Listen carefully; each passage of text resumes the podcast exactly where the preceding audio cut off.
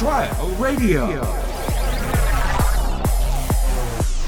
出どころどうも、長野です。長野の出所シーズン3の7回目でございまして、えっとですね、収録的には2024年初めての収録ということで、前回までが年末に撮ってたものなので、あのね、もうね、そこの間の収録の後に結構いい仕事、まだ発表できないんですけど、まあ自分って何か起こす系の仕事やって、あ、なんか出どころってずっとネガティブなことばっか言ってるけど、で、病んでるとか言ってたけど、成長が見えるぞ、これはって思ったんですよ。今度の出どころで話すときはって思ったら、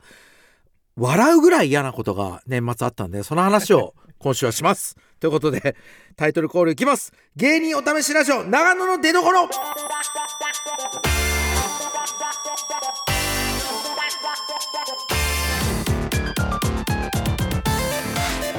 改めまして長野です。芸人お試しラジオ出どころ。この番組はお笑い芸人が新たな魅力の出どころを探るお試しラジオです。パーソナリティは2ヶ月交代で現在私長野が担当しています。ということなんですけどもうね近況を話していくと、えー前回の収録が、え12月の後半でございましてその後もうこれね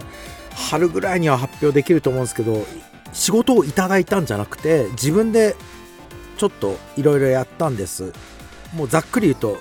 YouTube やってるんですけど僕。その YouTube のチームとちょっと面白いことをやったんで春ぐらいに発表できると思うんですけどそれでこれね1個訂正しなきゃって思ったのが出どころは本当にねもう生な感情を喋ってんで出どころシーズン3の初回の方で病気だとか俺は病んでるとか言ってたけどちょっと違いましたね。ストレスだったんかなと。ただただ。はい。でごめんなさいなんかそのよくいるなんかこう食の細い若者みたいなこと言ってなんか病気だとか 病んでるとかもうどこにでもいる食が細いやつみたいな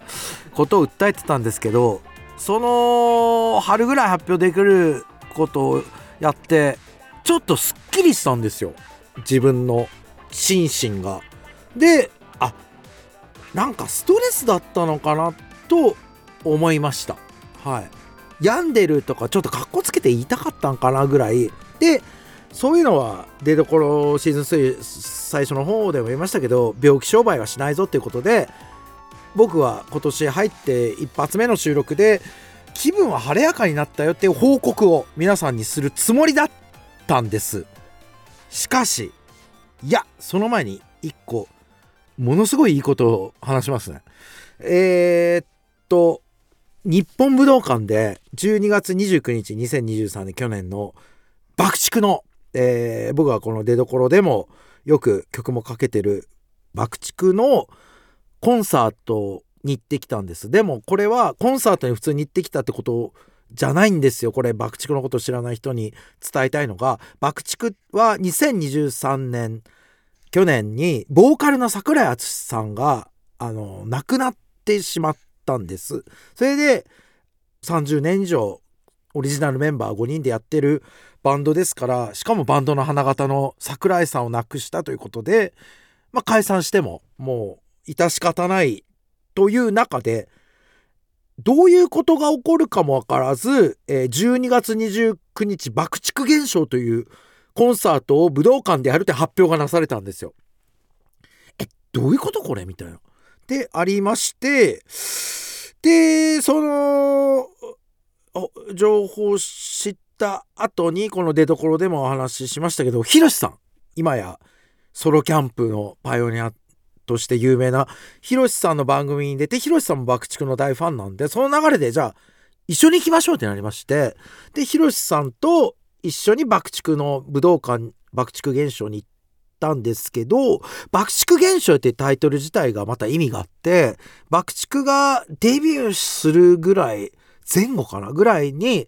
コンサートやったタイトルが爆竹現象って言うんですよ。であとこれちょっと問題が問題の後だよなそのまあここで詳細言うのはあれなんでちょっと爆竹でこう問題みたいなことがあった後に東京ドームで爆竹が復活を遂げた時のタイトルも爆竹現象なんですよ。ってことで、そっからまあ約30年ぐらい経って、桜井さん亡くなった後の爆竹現象なんですよ。これはただならぬタイトルだなっていうのはファンの人はみんな知っていて、それで、えー、まあ、ヒロシさんと武道館行っても爆竹ファンで埋め尽くされてて、日本武道館の外こんなに人がいるんだぐらい入れない人がいる中で、我々やっぱりなんか、そこが純、不純じゃない、むしろ純粋なのが、爆竹が始まるギリギリまで、ヒロシさんのソロキャンプの真似して急に始めた芸能人の悪口って言って武道館で。で、さすがに爆竹に失礼だというので、二人でギリギリまで喋ってました。武道館で。爆竹現象だって言ってんのに。で、で、喋ってて始まってみたら、これはもう、あのー、あのね、もうニュースにもなってるんで、あのー、話していいと思うんですけど、内容ざっくり言いますと、桜井さんがいる真ん中のところに、天井からの光みたいなものが、こう、灯ってるんですよ。もう言い方、ちょっと、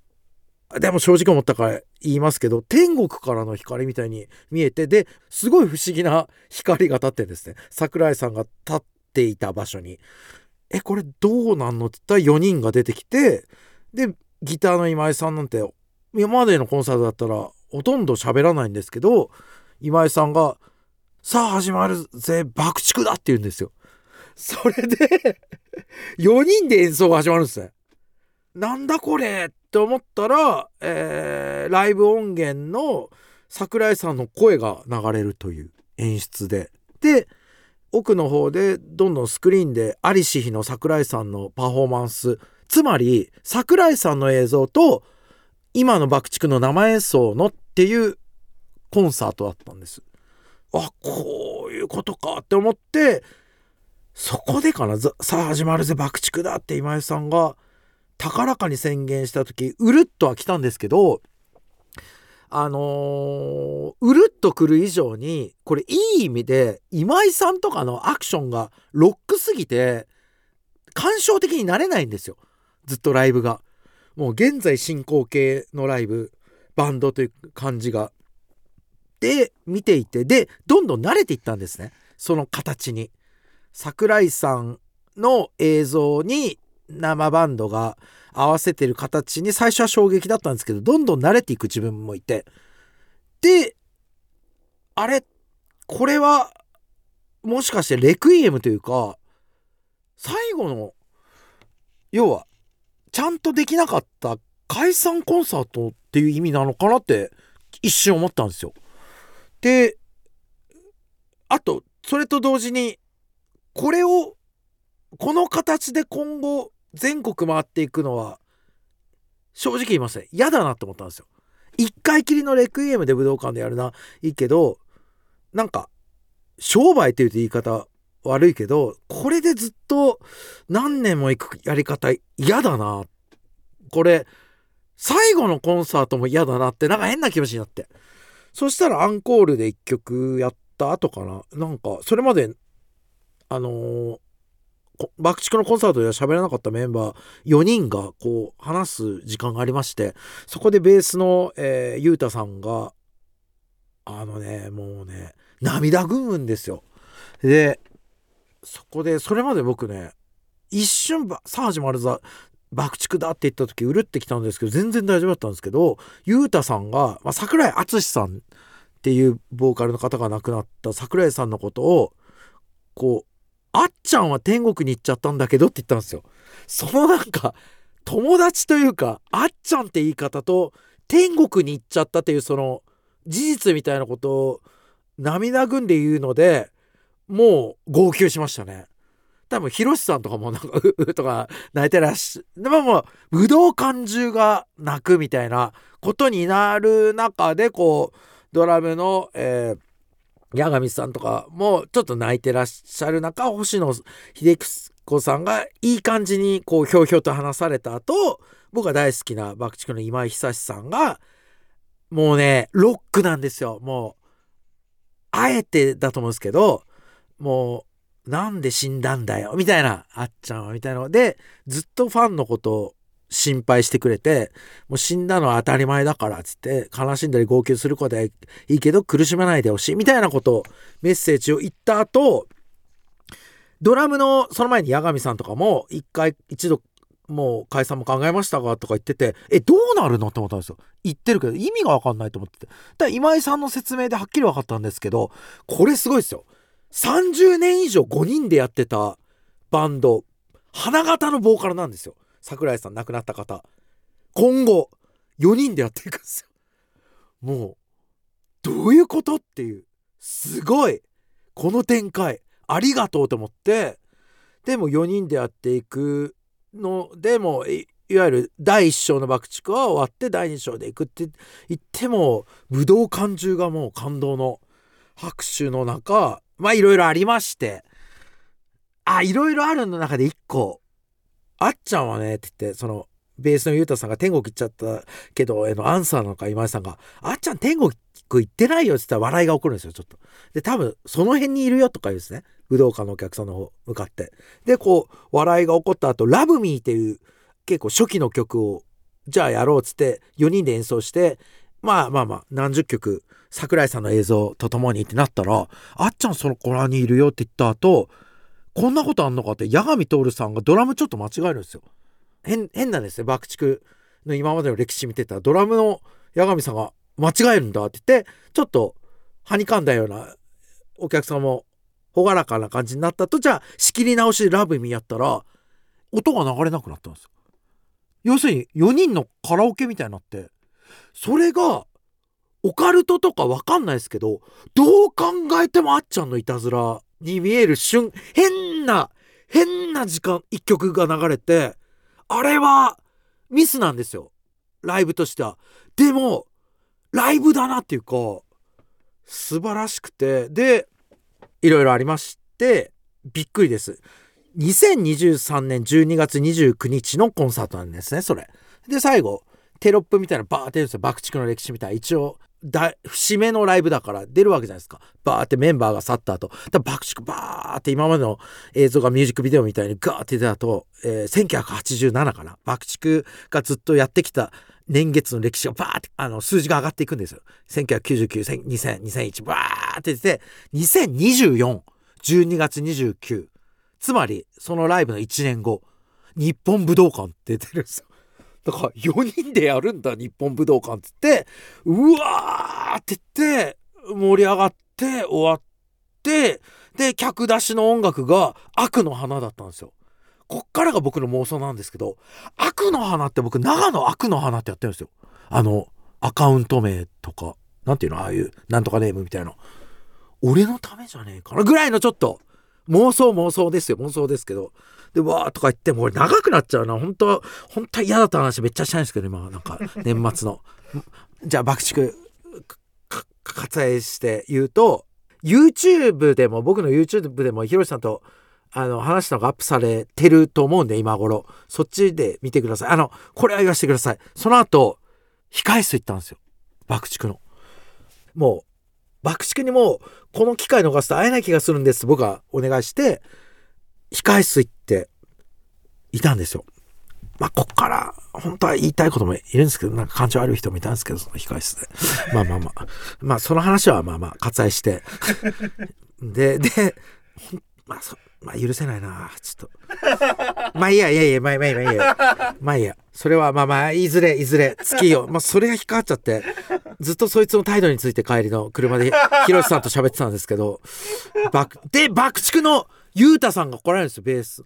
もうねあれですよ。なんかいつもありがとうございますいきなり言われて。とかいろいろあった中僕が一番好きな今井久志さんが2番っていきなり来るんですよ奥の方から。でなんかまあ、まあ、あーっていう感じ悪い芸能人とハグしてましたけど、なんか、そこなんか、関所みたいになってて、そいつが入り口座ってるから、爆竹より偉そうに座ってるんですけど、関所みたいにそいつとハグした後、こっちにゆったり来て、今井さんが僕見て、これわかると思うんですけど、爆竹ファンの人ってコンサート見てたら、怖いんですよ、ちょっと雰囲気が。コンサート中、無表情だし、結構怖いんですよ。これ言っていいよな、もう、これ別に。なんか変な暴露でもなくそのキャラクターの。あの柔和な顔で僕の真ん前に立って優しい顔で「やっと会えましたね」って言ってくれた。そこで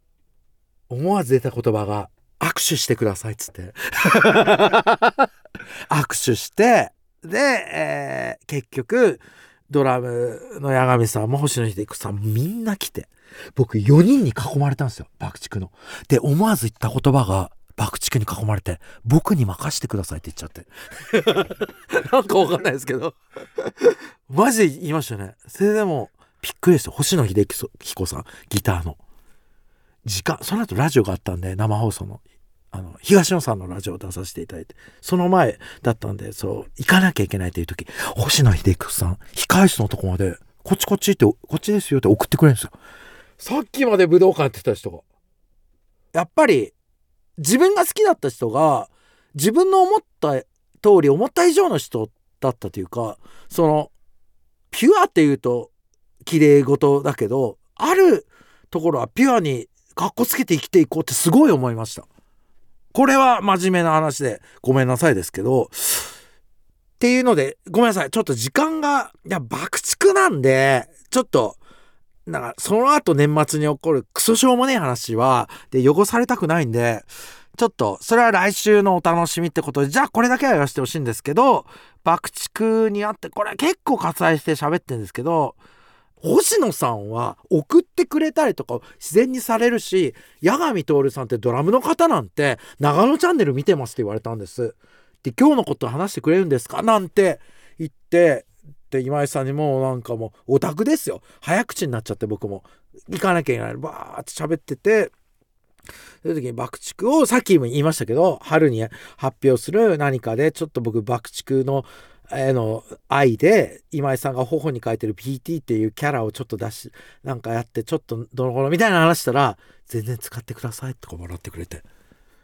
そういう中で、まあ、最後言わせてほしいのが今年入ってスカイツリーで1月1日から3日間、あのーグレープカンパニーの営業というかあったんですそこで僕3日間全部出たんですけどそこでなんかいろんな話を楽屋でする中で、まあ、誰とは言わないけど芸能界で今後なりたいっていうので結局2部するんですよ目標って。あのー芸能界にずっといたいというかその女子アナとかアイドルとかと飲み会が行われてるわけじゃないですか芸能界って絶対に。そういうのに参加してずっといたいみたいな芸能界の空気を吸ってたいか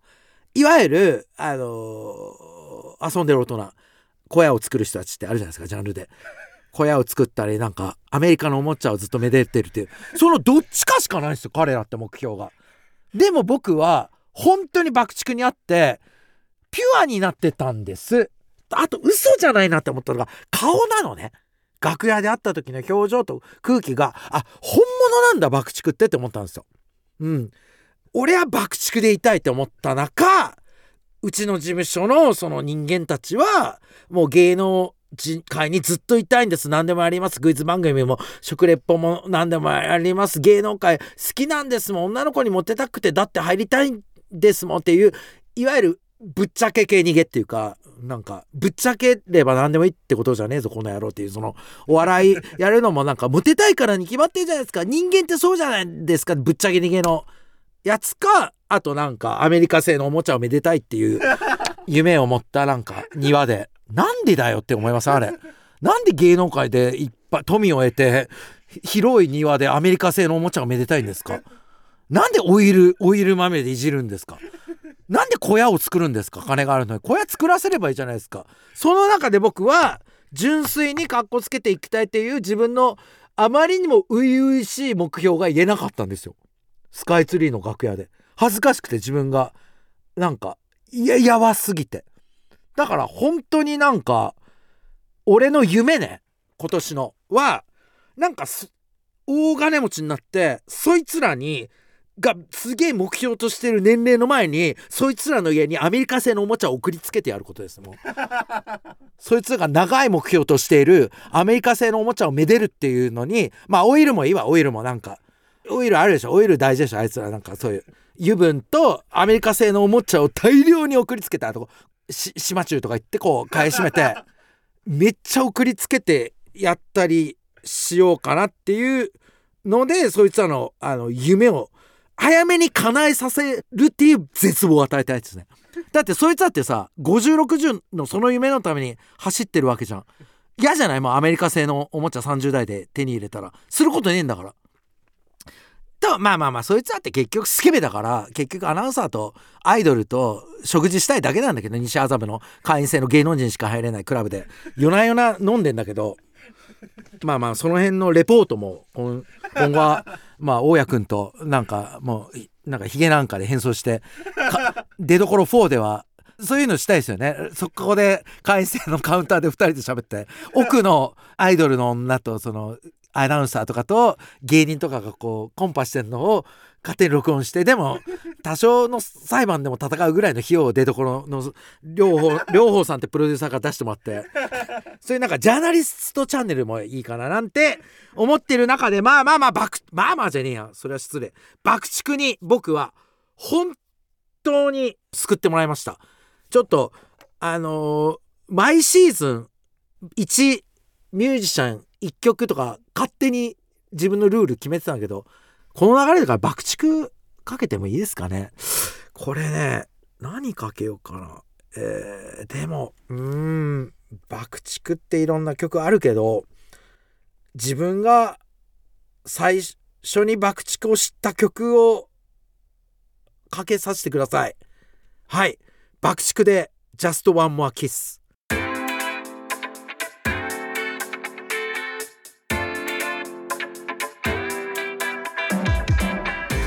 芸人お試しラジオ、えー、長野の出どころエンディングでございましてもうね本当はね年末にあった嫌なこと話したかったんだけどなんかやっぱ爆竹の愛が溢れちゃってちょっと目頭熱くなっちゃったもんな。なんかこれねあのー、僕 X でちょっとリポストしてあでも爆竹の公式の方の記事で多分探したら出るんですけどその武道館のレポート読んだだけで号泣しちゃいましたね。もう何て言うのかな。やっぱり年を取ると不純になっていくと思ってるんですけど57のミュージシャンの方のそのパフォーマンスとそして控室での雰囲気で純粋さを見るっていうなんかうわすごいなってその若いとかそういうものじゃだけじゃないなんか結局人なんだなっていうか純粋さってなんか若くても嫌なやつもいるし年を取ってもやっぱな綺麗だなっていう人はいるんだなってもうなんかね自動的に涙が出ますね。武道館のことを思ってだからほんと爆竹を僕応援していくんで。応援していく応援していくんでっていう言い方もあれですけど応援しますね。今後も。はい。ということで、皆さん、メール、もう、さすがに読みます、来週。これね、良くないと思うの。もうなんか、こんな、こんな送ってもらって読まないの。来週絶対読みますんで、メールたくさんお待ちしています。メールの宛先はすべて小文字で、出どころアットマーク、レディオ .or.jp、えー、ローマ字で全て小文字、出どころアットマーク、レディオ .or.jp です。X のハッシュタグは、ハッシュタグ出どころでお願いします。ここまでのお相手は長野でした。